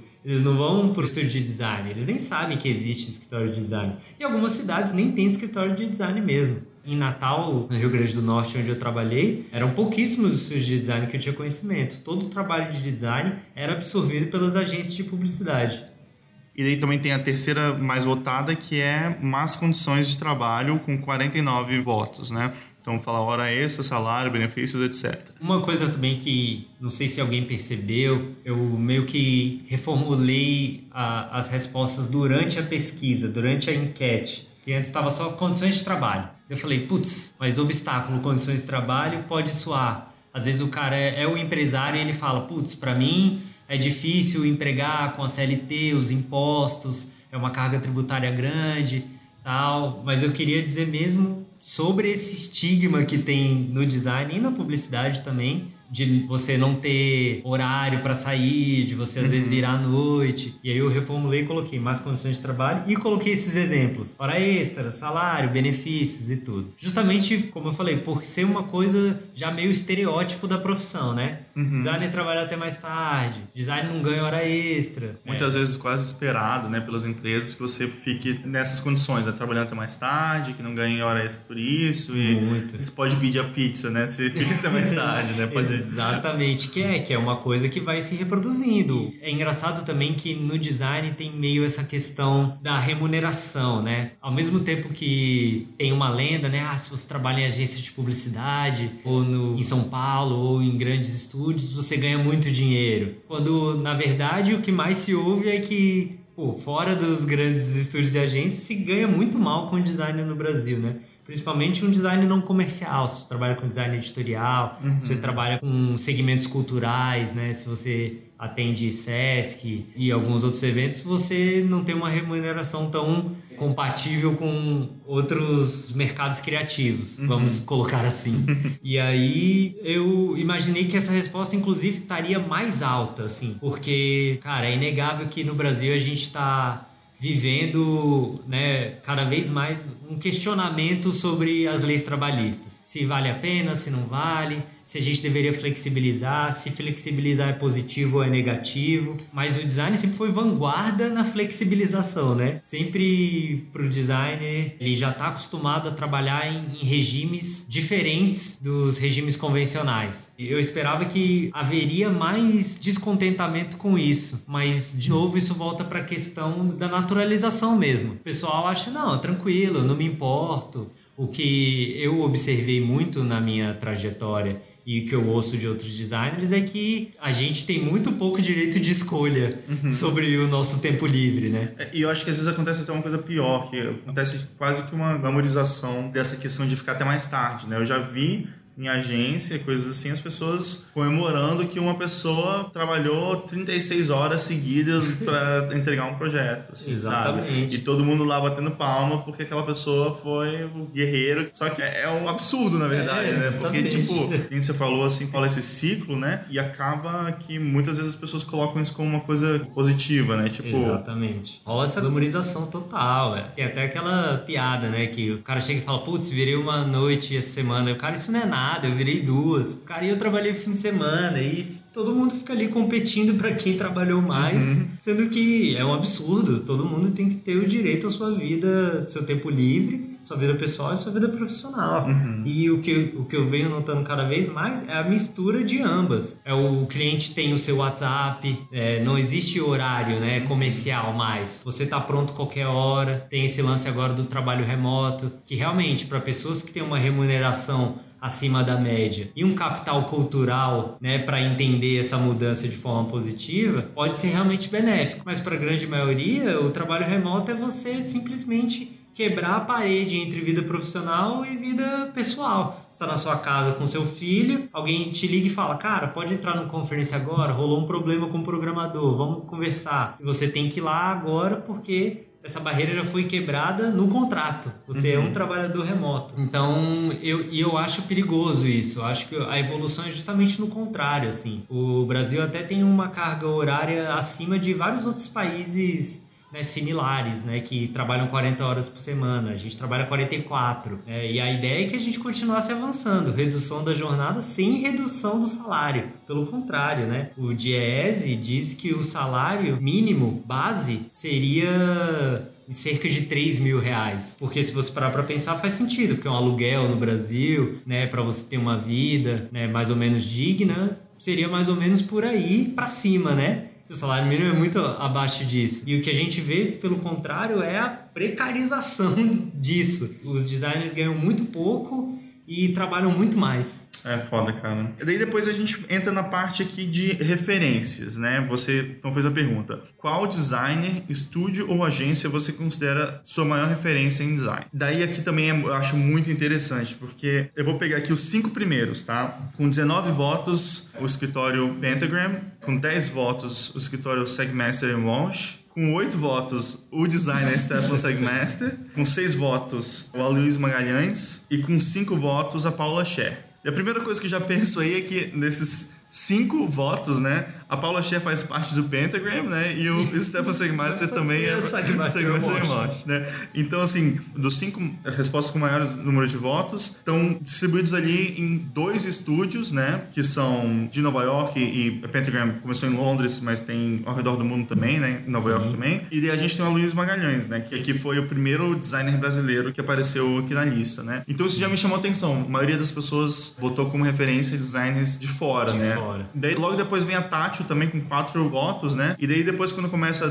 três votos, dois, já tem uma lista bem maior. E daí um maior lista, né? Que você citou todos eles, né? Também com três votos ali apareceu o Alexandre Vonner, só para constar aqui. 11 pessoas também responderam não sei e nenhuma. O que, que você acha dessa questão assim também? O que, que você sentiu com, com essas respostas de referência? É, por exemplo, de terem selecionado designers de fora não me surpreendeu muito assim de serem os mais repetidos, né? Uhum. Porque assim uma coisa interessante de dizer aqui é que eu acho que o grande lance aí não é quem foi mais citado, mas sim a variedade das citações. Uhum. Quando você vai para a lista de referências que foram citadas uma vez, é enorme e também vai de tudo. Você tem vários estúdios de digital, pequenos, grandes, grandes agências, designers, ilustradores, é, estúdios brasileiros, estúdios de fora, estúdios da Europa, da Austrália, é, dos Estados Unidos é, estúdios tradicionais, estúdios muito novos, aí designers lendários, tipógrafos, uhum. ou seja, é muita gente diferente, muita gente de várias épocas diferentes, clássicos, uhum. não clássicos. Então acho que o grande lance é isso. Agora, dos repetidos, é interessante perceber que a visibilidade dos estúdios está muito associado à forma como eles mesmos se vendem, né? Uhum. Então, a Pentagram é um estúdio clássico de muitos anos e tudo, mas é um estúdio que está muito na mídia. O Sagmeister é o, acho que é o cara que mais bem sabe se vender de todos, né? A gente tem a história lá das fotos dele pelado, né? Sempre que quando ele abriu o estúdio, quando ele muda de endereço, quando ele também abriu a sociedade com a Jessica Walsh. Então, eu acho que realmente pro designer médio, seja lá o que signifique isso, né? Mas na média esses são os estúdios mais populares, vamos dizer uhum. assim, do design. O que me surpreendeu foi, logo depois disso, já vi a Luísa Magalhães, Alexandre Vonner, Touch Design, por exemplo. Assim, Touch Design não tanto, porque tem um, é um estúdio que está muito na mídia, né? Faz projetos grandes, né? É, grandes marcas, geralmente aparecem em jornais, né? Falando sobre o trabalho. Mas a, a Luísa e o Alexandre Vonner é assim, interessante, porque mostra tanto que talvez a formação acadêmica cumpra um, um papel importante, ou que as pessoas sabem mesmo sobre as personalidades do design brasileiro. Então, para mim, o que me surpreendeu foi isso. Pentagram e Aloysio Magalhães na mesma lista de mais votados, uhum. ainda que a diferença seja grande. Assim. Uma coisa que me chamou muita atenção também foi que algumas marcas entraram aqui, né? Então você tem, por exemplo, a Nike sendo citada como maior referência para as pessoas e também acho que era Globo.com, que acho que chama atenção também dessa questão de duas coisas, na verdade, né? Um que é essa questão que a gente estava discutindo antes, né, de, do papel da, das marcas como talvez essa coisa de aspiração do designer, mas também a segunda também eu acho que é uma coisa mais recente, assim, que é as pessoas. Eu vejo uma mudança muito grande na publicidade, né? Mas acho que no geral, assim, as marcas estão começando a criar departamentos internos, né? E estão começando a ser muito mais atrativas para pessoas a trabalharem lá dentro, porque daí você, eu acho que é mais fácil você se identificar com o propósito da marca e achar que tem um papel para você ali dentro, né? Mas, sei lá, não sei se foi o objetivo dessas pessoas votando né? Nessas... É, nessa, é, eu acho que tem várias coisas. Uma é da Nike, você pode também dizer que é o fenômeno da naturalização das marcas, assim, marcas como a Nike, Coca-Cola, são marcas que atravessam gerações, é como se fossem instituições, né? Uhum. Então elas não são só marcas, são instituições. Então a pessoa tem essa visão, ah, tudo que a Nike faz é demais, a Nike influenciou, o Air Jordan, né, influenciou minha vida, ou até o, como a gente falou, uma coisa mais rasa como, ah, tudo que a Nike faz é foda, tem, uhum. tem um design animal. Pode ser isso também, mas eu concordo também. Globo.com, para mim, tem muito esse lance do digital que, durante um tempo, eles realmente eram a referência de como se fazer digital bem feito no Brasil, assim. E a última pergunta que você perguntou foi em qual estado você trabalha, né? E eu acho que isso aqui é bom para a gente ver mais ou menos essa amostragem das respostas, né? Então você tem aqui 52 pessoas do Sudeste, 41 pessoas do Sul, 21 pessoas do Nordeste, 11 pessoas do Centro-Oeste, 10 pessoas do Norte e 13 pessoas do fora do Brasil. É interessante essa parte dos estados e da localização das pessoas da área de atuação, porque mostra que, óbvio, né? Minha pretensão nunca foi ser uma pesquisa acadêmica que a gente pode tirar conclusões decisivas, né? Era algo despretensioso que acabou ficando muito maior, mas serve como um cuidado para a gente saber, bom, ainda essa opinião é a opinião mais comum no sul e no sudeste, né? Eu, obviamente, né, pelos lugares que eu trabalhei, por onde eu moro, a pesquisa chegou mais nessas regiões, mas aí eu fui atrás e mandei a pesquisa para pessoas de outras regiões, né, do norte, do nordeste, do Centro-Oeste e ainda assim ficou bem abaixo do que eu gostaria, né, para publicar a pesquisa. Mas já é interessante para a gente, pelo menos, ter essa atenção, assim, ah, essa opinião é, é uma opinião mais do Sul e do Sudeste e por isso que quando eu coloquei as respostas discursivas, eu fiz questão de colocar também o estado da pessoa, de onde uhum. a pessoa escreveu aquilo, porque pode influenciar também na percepção, no contexto que ela tá para ela escrever aquilo.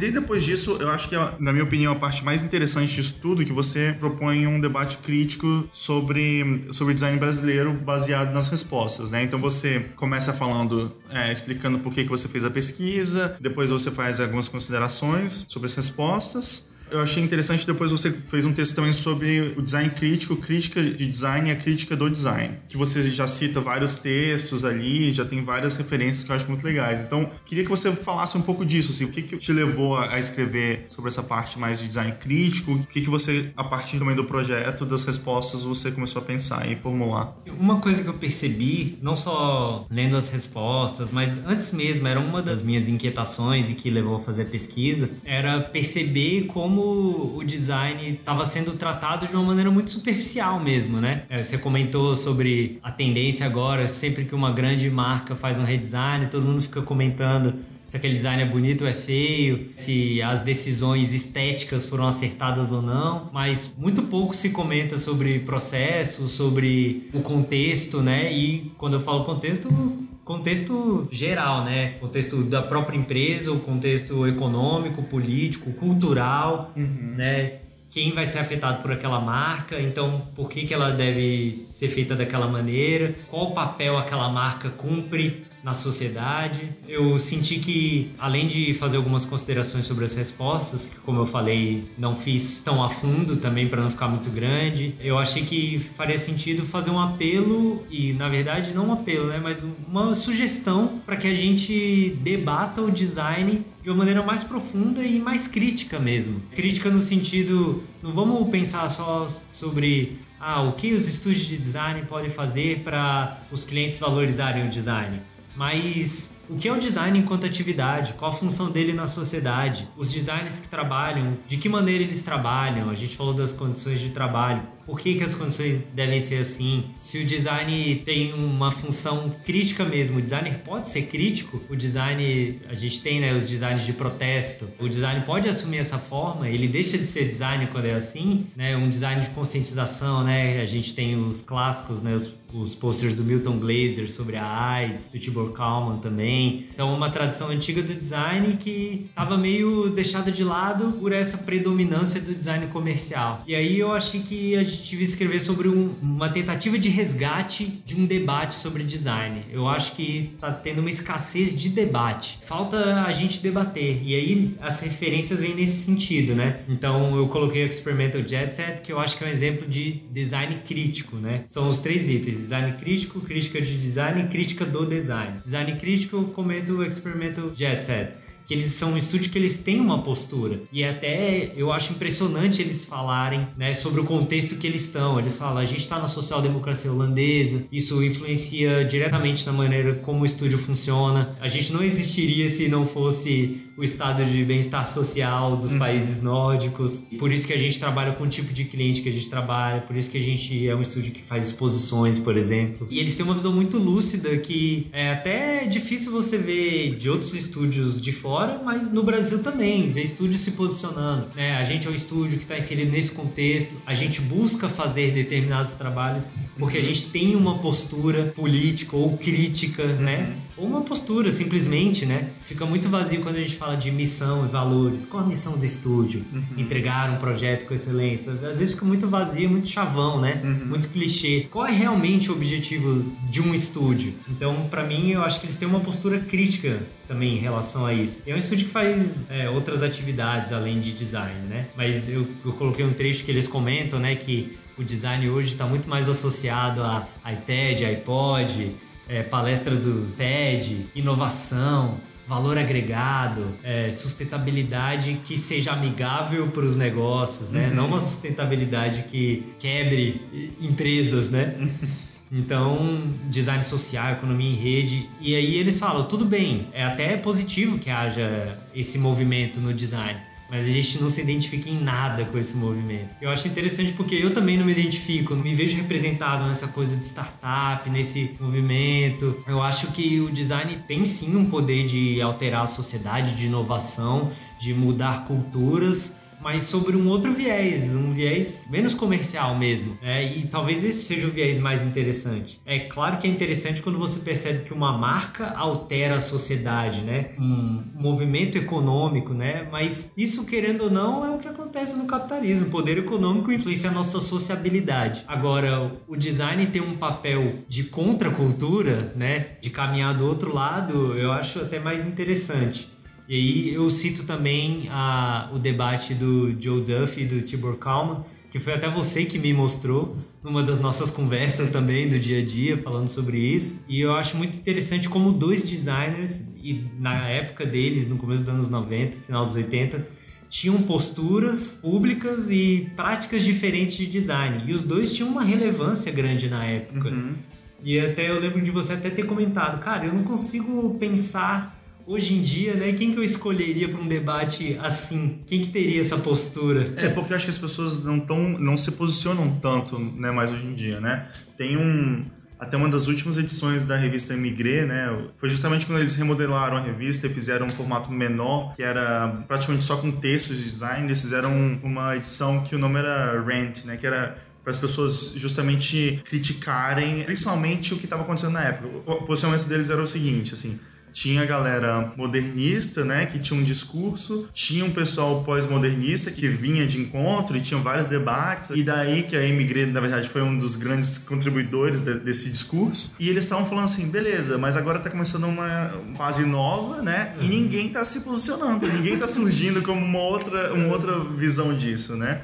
E é engraçado que esse texto é do começo dos anos 2000, né, mas eu sinto a mesma coisa até hoje, assim, é muito difícil você falar assim não, tal designer, a não ser que você realmente volte atrás, você pense no, no Alexandre Vonner, até num discurso que o Máximo Vinelli tinha, entendeu? É, eu acho que daí é fácil você pensar assim, ó, essa pessoa tinha um, é. um claro discurso modernista ou desse outro jeito. Mas assim, hoje em dia, porque as pessoas não estão debatendo, discutindo, é. você quase não consegue pensar realmente quem, quem seria relevante hoje em dia num, num debate desse, assim, né? Exatamente. né? E, e, eram pessoas assim que tinham pensamentos bem diferentes, mas que estavam também dispostos a sentar ali e conversar e, né? E, e vários momentos assim, você pode até falar assim, não, talvez eu me identifique mais com esse ou com aquele outro cara, mas é muito legal que nessa discussão específica que você colocou aqui, é, vários momentos assim, eu acho que a conversa muda totalmente, assim, no Total. começo eu, come, eu, começo pensando com um cara, mas o outro cara fala uma outra coisa, você fala assim, pô, mas faz sentido. Então, são pessoas muito inteligentes é, discutindo Sim. uma coisa e os dois têm os, seu, sua razão, mas eu acho que o debate talvez seja a parte mais interessante disso tudo. Né? Exatamente, é, e é até interessante isso que você falou. No texto, quando você vai lendo o debate do Tibor Kalman e do Joe Duff, você pensa, pô, mas os dois definem muito bem as posições deles, né? E algumas horas ele até, eles até concordam. E depois eles se opõem de maneira até agressiva, né? uhum. né? Mas é, é, interessante isso que você falou, que como as pessoas não debatem, fica difícil até a gente definir quem discordaria um do outro, né? Uhum. Quem que eu posso apontar hoje em dia que eu falaria, ah, esse cara e esse sentados juntos ia sair é. briga. E é disso que veio também, eu coloquei outra referência desse podcast americano, o Sway Podcast, uhum. de dois designers daqui, inclusive você também que me mostrou esse episódio, que eles falam isso, cara, eu quero ver designers brigando. E eles citam até, né, a, o debate do Tibor Kalm e do Joe Duff. E eles falam, cara, é, hoje o debate tá muito raso, ninguém se posiciona, é só ai, o logo tá bonito, o logo tá feio, o redesign uhum. foi legal, o redesign foi legal essa tipografia é um lixo, essa tipografia é boa, né? O Math Museum estragou a identidade. Ou... E eles falam também do redesign do Google, né? E eu acho bem interessante que eles falam o seguinte, que eles estavam vendo vários sites cobrindo o redesign do Google e como é uma empresa grande e também como as pessoas no geral começaram a se interessar também por esse assunto de redesign, que sempre surge polêmica, isso aquilo, vários sites grandes cobriram, assim, não só sites de design, né?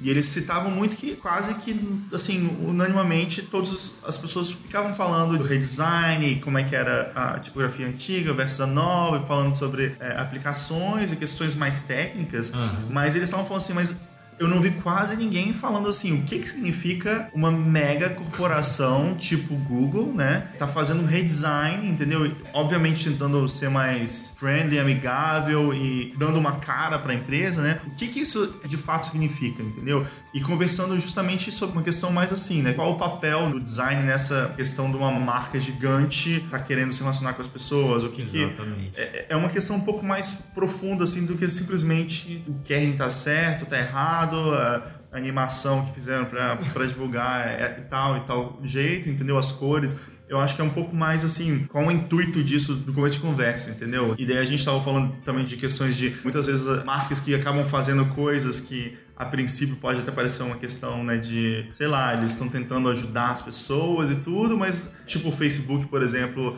ajudar várias pessoas a, a se conectarem, né, e várias comunidades, lugares tipo na África, em outros lugares assim, a se conectarem na internet, mas ao mesmo tempo em termos né, mesmo de mercado, o que eles estão tentando fazer é, é ampliar o mercado, mercado para eles, é. né? Então, assim, é uma atitude que no mínimo acho que as pessoas têm que se perguntar, né? Assim, eu não estou acusando, não estou falando que isso é uma coisa perversa boa, ruim, ou perversa, mas assim, eu acho que é, são tipos de discussões que, que a gente não, não pode ignorar, assim, né? A gente não pode ficar no, só nessa questão rasa do Sim. odiei que essa empresa fez esse design ou alguma coisa do tipo. E design é isso também, né? Design é contexto, design não é só o técnico, não é hum. só tipo, putz, esse logo do Google tem que pensar porque ele vai ser aplicado em várias realidades de conexão, uhum. tem que ser leve, tem que ser para vários dispositivos. Google tem vários produtos, tem que funcionar em todos. A animação tem que seguir esse, esse, novo posicionamento friendly, mas também por que um posicionamento friendly de uma das uhum. maiores corporações do planeta, que recentemente né, alguns jornais publicaram problemas de privacidade, né, é. de coleta de dados. E esse exemplo que você deu de ampliação do mercado com conexão à internet é perfeito. Ao mesmo tempo que Cara, é lícito, é legal, ninguém tá fazendo nada errado, mas se você vai trabalhar para uma marca assim ou fazer um design para uma marca assim, você tem que ter em vista qual é o posicionamento mercadológico dessa grande marca e uhum. que coisas você tem que atenuar e que coisas você tem que enaltecer uhum. com o seu projeto de design. Então, uma análise que não considera isso é uma análise, no mínimo, limitada, né? Uhum. Ou feita pela metade. O projeto de design não nasce do nada, né? Não nasce sem as determinações históricas, sem um contexto. Ele nasce de um contexto e, e então o projeto de design ele é a síntese do contexto que ele está inserido. Então, se eu analiso só questões técnicas, a aplicação, cores, Pantone, o hexadecimal, cara, isso aí é um, um lado importante, óbvio técnico, tem que ter, mas tem todo o outro que motivou esse projeto a existir. Justamente. É, e daí, uma das partes também muito legais é que você colocou vários textos aqui de referência para as pessoas lerem, né? Na verdade, vários links, né? Você começa com essa parte de textos, né? E daí você destaca seis textos e depois você coloca uma lista de sei lá quantos aí, é, 20, eu 30. Mas eu achei interessante, eu queria até te perguntar uma coisa, assim, você depois separa eles, assim, você agrupa alguns, né? Mas nesses textos, você teve alguma organização de como você estava citando esses textos? Como é que foi o seu pensamento para escolher esses textos até para colocar aqui? É, então, como eu falei, o objetivo principal, assim, eu pensei, com todos esses resultados em mão, acho que a gente precisa estimular esse debate para acontecer. E para esse debate acontecer, eu queria propor perspectivas de análise, como eu falei, fora do convencional, né? Não só críticas de design sobre os aspectos estéticos ou técnicos, ou estritamente sobre design, projetuais, né? mas também os aspectos contextuais e que influenciam o design e que, mais importante, que modificam o design. Essas modificações que a gente está vendo na definição do que é design ou o que é ser designer ou como o designer atua e como o design é visto, vem do mundo fora do design. Então a proposta é ir para além do design para poder pensar o design. Uhum. Então minha ideia a princípio foi, tudo começou eu pensei, vou colocar três textos, três vídeos e três livros. Eu queria ter uma variedade, sim, entre eles. Um mais de política identitária, ou seja, o seu design exclui as pessoas ou não, né? Ele reproduz preconceitos. Um mais político, né? Quais são as, o, uh, o impacto político-econômico do design na sociedade, né? E um mais sobre design mesmo, o que é ser design. Vamos pensar sobre o design, mas de uma maneira não clichê. E aí, cara, aconteceu isso aí a cada vez que eu a cada vez que eu ia buscar os textos, né, para colocar, eu ia achando mais coisa e um texto levava outro e sempre aquela coisa, putz, esse não pode faltar. Ou como você falou, eu acabei agrupando porque eu pensava, eu tenho que colocar algumas perspectivas diferentes. E eu tentei colocar isso. E o número também é porque tem muito texto em inglês. Eu queria que tivesse alguns textos em português. Então às vezes tem até o mesmo textos que falam sobre a mesma coisa, mas é porque um é português e outro é inglês. Porque nem todo mundo lê inglês, nem todo mundo é fluente. Eu queria que as pessoas pudessem ler mais sobre isso. Legal. Mas então, dessa seleção que você fez, você destacou seis textos, né? Eles têm uma ordem específica também? É, cada, na verdade, cada bloco, né? Eu fiz bloco de texto, vídeo e livros, e cada um eu fiz os destaques, porque eu achei, bom, pelo menos esses são os mais importantes da, da galera ler. E tem sim um, um, uma ordem e uma, uma tentativa de contemplar várias perspectivas. Então, eu coloquei um texto sobre o, o mundo, o design pós-identidade. Então, fala sobre também a questão do Google, né, que é, não é só uma questão de identidade, é uma questão de tecnologia, é uma questão de política e qual é a relação entre instabilidade política e design. É, o outro texto foi do Experimental Jet Set, na verdade é uma entrevista sobre design e ideologia, que é muito interessante ver um estúdio de design falando sobre design e ideologia, qual é a relação entre ambos. Uhum. Eu coloquei também um trabalho acadêmico sobre a relação desenho industrial e desenvolvimentismo, então é também sobre o contexto político-econômico onde o design está inserido. Depois disso eu já boto um texto mais de crítica de design do Michael Rock do estúdio 2x4. Ele é um cara que escreve muito também, esse uhum. é um uhum. estúdio também que pratica muito o hábito de pensar sobre design, não uhum. só né, fazer design. E o texto dele também fala sobre como as coisas mudam com o design. Tem o Robert Kurz, que é um também um pensador clássico alemão, e ele critica a estética da modernização, que está diretamente ligada ao design, né? A gente está fazendo design de produtos, de mercadorias, e ela tem uma estética do nosso tempo. E qual que é essa estética? A gente já parou para pensar a estética que a gente está reproduzindo? E por último eu coloquei um texto que é sobre a Olimpíada de 68, é um texto que você comentou comigo também, que é sobre o design da Olimpíada do México, que é um design clássico, né, icônico, todo mundo usa até hoje de referência.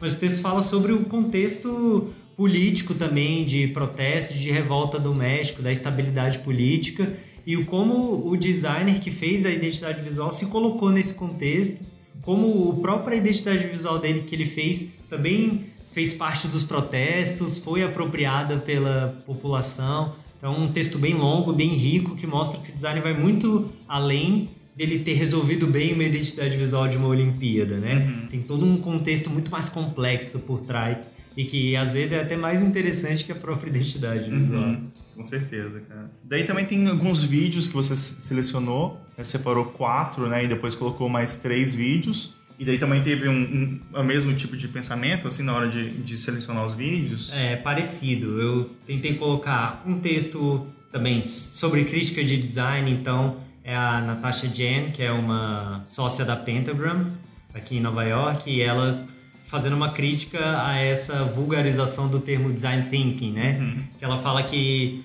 atualmente na maioria das vezes o termo é usado de maneira equivocada e não faz o menor sentido e as pessoas acabam dando importância para a parte que não importa do design thinking, né? E aí eu coloquei também é, o Emory Douglas, que era o ministro de comunicação dos Panteras Negras. E esse vídeo é interessante que ele conta a trajetória dele, que ele começou imprimindo os jornais, ele entrou na faculdade e ele ia estudar artes visuais e acabou se envolvendo no, ao mesmo tempo com os Panteras Negras. E, cara, os materiais dele até hoje são icônicos, assim, você vê, você sabe que são. Na verdade, ele, ele ajudou a, a formar a estética dos protestos uhum. nos Estados Unidos e no mundo, né? Então, acho interessante um, um outro caminho de design. Design não é só o design comercial, você tem várias possibilidades e que são resultado do seu tempo também. Eu coloquei também um vídeo curtinho do Vox que fala sobre. Esse é mais sobre política identitária, né? Que eu tinha comentado. Será que o design exclui ou reproduz preconceitos? E fala que no começo o filme né, fotográfico ou filme cinematográfico ele não representava a pele escura Uhum. tão bem. Na verdade. Ele foi, ele foi meio que calibrado para uma pele clara, pra né? Uma então... pele clara. E aí é engraçado isso, é interess... engraçado não, né? É terrível na verdade, uhum. mas é interessante pensar nisso. Como a gente cria tecnologias, e isso é design também, né? Uhum. O filme, o, o, rolo de filme é, é um projeto. E a gente acaba reproduzindo as normas, né? A, os preconceitos daquela época. Uhum. E... Isso só foi corrigido muitos anos depois. Muitos anos né? depois. E a gente vê até hoje. Até hoje a gente tem essas discussões. Muitas coisas que a gente faz. Existia, né? É, muito, a gente ouve o giz cor de pele, né? Mas qual pele, né? Uhum. Ah, bota cor de pele nesse material, mas qual uhum. pele? Tem várias cores de pele. Uhum. Tem a pele mais escura, a pele mais clara, né? E até nos produtos, né? Já ouvi muito de pessoal falando, ah, coloca essa família negra no anúncio do, do shopping ou no material do shopping, né, para ficar no design, material gráfico do shopping. E o cliente falar, ah, mas essa família não representa o público da nossa cidade, uhum. sendo que representa, eles só moram na periferia da cidade. Uhum. Então é uma questão delicada, mas que a gente tem que ficar atento. Isso é mais tratado no livro Politics of Design. É, que daí já chega nessa parte de livro também, é o primeiro livro que você indica aqui é um livro que já tem bastante dessas discussões. Inclusive, a gente também fala da questão do filme que a gente estava falando antes, do vídeo do Vox, né? Mas ele já também traz várias reflexões e até o Felipe Rocha comentou um pouco também desse livro no episódio 4 do Diagrama, né? Aí também eu tentei tomar esse cuidado de dos destaques serem cada um de uma perspectiva. Então uhum. coloquei de novo o Experimental Jet Set, que é uma compilação, na verdade, de todas as entrevistas, de quase tudo que eles já escreveram, produziram, além é muito dos, bom, cara. Além dos materiais. E esse livro eu acho, nossa, demais. Ele tem um formato de, dicionário também no é. final. Então você pode procurar alguns termos, é, inclusive você acha termos, por exemplo, como marxismo, uhum. e eles falam, não, nós somos um estúdio de design marxista. Uhum. E o nosso posicionamento é retirar a alienação entre o projeto de design fetichizado e o projeto real. Então tudo que a gente faz, a gente tenta deixar claro que aquilo existe de verdade, é material, é impresso uhum. que por si só já dá uma grande discussão. E isso é só um dos termos, né? É. é, é um material muito denso e, de novo, muito fora do padrão dos estudos de design essa parte do glossário, assim, eu acho muito legal, cara. Às vezes eu abro, sabe, de uma letra e fico lá lendo e, e são trechos, normalmente são trechos de entrevistas deles, né? Então Isso. Então você tem um termo lá, tal, tipo modernismo, daí tem trecho de tal entrevista, palestra, alguma coisa que eles deram. E, cara, só essa sessão do livro, assim, você já pode ficar ali horas, horas. assim, cara, muito bom mesmo. E o que eu curto muito do estúdio do Experimento Jet Set é que eles são uma mistura de várias coisas, eu acho, assim, da adolescência dele, da juventude deles no punk, uhum. que se traduz no estúdio, do modernismo, mas da interpretação deles de modernismo. Uhum. E da posição política dos sócios, né, é. né? Do, eu acho que esses três aspectos são talvez os mais fortes. Os assim, mais né? fortes. Fora isso, também eu coloquei o Sem Logo, No Logo, da Naomi Klein, que é um livro clássico também, já é uhum. antigo. Até alguns cursos, inclusive de design de publicidade, já usam ele, que fala também sobre como as marcas podem ser tiranas né, no mundo, nem sempre boazinhas. E o último, é talvez o mais interessante, é o Projeto e Revolução, do Fetichismo à Gestão, uma crítica à teoria do design, que é uma tese de doutorado também do Iraldo Matias, que ele faz uma análise da história do design desde o começo da concepção até a tendência de hoje em dia que a gente fala, que é muito contaminado com empreendedorismo, e ele propõe uma nova teoria do design, uma visão diferente. Esse livro também se articula com outro vídeo que eu coloquei antes como destaque, que é o do Ricardo Antunes, Teoria do Valor Trabalho e Crise, que são dois textos que falam sobre uma nova perspectiva sobre as mercadorias, sobre o trabalho, sobre tudo que envolve o design, mas que não é especificamente o design, uhum. mas que é totalmente crucial para o design. Então eu achei até que as pessoas não iriam ver esses links, né, que são mais acadêmicos, mais teóricos e que querendo ou não puxam para um lado mais marxista, porque são autores marxistas, mas pessoas já vieram falar comigo falando, putz, muito legal esses materiais, nunca tinha visto, tô curtindo, vi o vídeo inteiro do Ricardo Antunes e cara, o vídeo é enorme assim, né? uhum. né? Então é, é interessante perceber isso. Que massa. E isso é uma coisa que você até depois começou a fazer mais, né? Que as pessoas começaram a, também sugerir outros textos, né? E você também começou a incorporar isso no site, né? Você até acrescentou no final um formulário, né? Para as pessoas enviarem outras sugestões de textos, né? E as pessoas começaram a fazer bastante isso, né? É, isso, na verdade foi muito legal que isso nas redes sociais, na verdade, no Facebook, a galera começou a falar, putz, senti falta de tal texto, de tal texto. Eu pensei, pô, claro, falta um campo pra galera mandar. Tem tal texto que combina muito com o projeto. Eu acho que deveria estar tá aí. Aí eu acho que o projeto também já ganhou um desdobramento mais interessante ainda, né? Uhum. Que é uhum. um arquivo colaborativo, né? Onde as pessoas podem ir ali e sempre que quiserem achar um material relacionado a design com uma outra perspectiva, elas vão achar e eu posso continuar alimentando isso e a gente criando um repositório né, que eu já achava que era grande, mas que as pessoas compraram a ideia e curtiram. A ideia de ter um arquivão com vários textos, com várias perspectivas. Isso me leva também a uma pergunta do que você vai fazer com o projeto daqui para frente. Assim, o que, você, quais são os planos para o futuro assim, para ele? Pois é, como eu falei, eu fiz ele totalmente de improviso, despretensioso e acabou virando uma coisa muito maior e ainda está virando, né? esse próprio exemplo do, da recomendação de material. E, cara, eu tô pensando, na verdade eu lancei a página, não tinha nem Facebook, não tinha nem Instagram, agora eu fiz, coloquei, criei um Medium também, caso venha surgir algumas traduções e talvez seja algo nesse sentido, talvez criar um, uma outra página, né, separada dos resultados da pesquisa, como um repositório de textos onde as pessoas podem é, procurar por assunto, né, por categorias, né, design e capitalismo, design e condições de trabalho, crítica do design, né, ou o design como autor, ou também eu posso realmente criar uma plataforma mesmo com várias frentes, né, com traduções, com esse repositório e sempre que eu ver iniciativas relacionadas a pensamento crítico no design, eu divulgar essas iniciativas. Então, ainda não sei o que eu vou fazer, mas talvez seja algo nesse sentido. Talvez tenha um desdobramento sim, que a gente possa fazer algo. Tem ideia de fazer um evento, seria legal também, assim como a gente tem o dia tipo, tipocracia, a gente chamar pessoas para falarem que são fora do circuito do design ou para falarem de design, mas sobre uma outra perspectiva que eles não estão acostumados. Uhum. É, a gente tem outras iniciativas no Brasil interessantes. Tem a revista Não Obstante, que também é da galera da filosofia do design, que também pensa o design de uma outra maneira. Tem o pessoal do Estúdio Volta que está com esse projeto, né? O Salas, que também está promovendo um debate. Tem a própria tipocracia, pensa o design, a própria Bienal, é, pensa o design brasileiro.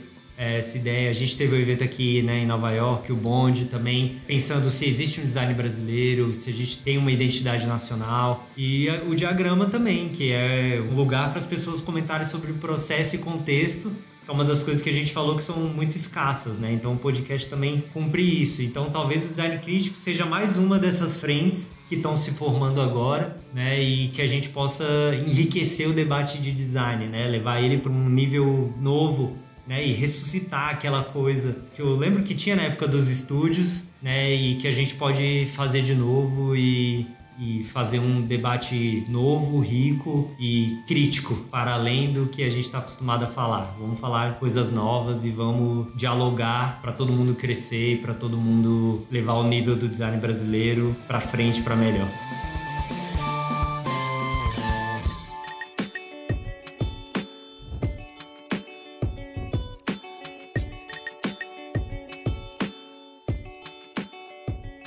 Muito bom, cara, conversar com você. Eu acho que se pudesse, ficava conversando horas aqui. Mas, assim, eu acho demais esse projeto que você está fazendo. Eu acho que é muito legal mesmo, assim, que você continue fazendo muito mais e quero ver mais discussão, mais crítica. É, pois é. Agora eu arranjei um problema para mim, né? Vou ter que correr atrás, mas, pô, obrigado aí por ter me chamado. Foi muito legal. Já te falei que eu curto muito o projeto. E a ideia é essa, né, cara? Que todos os projetos se articulem. Vamos nessa. Valeu, cara.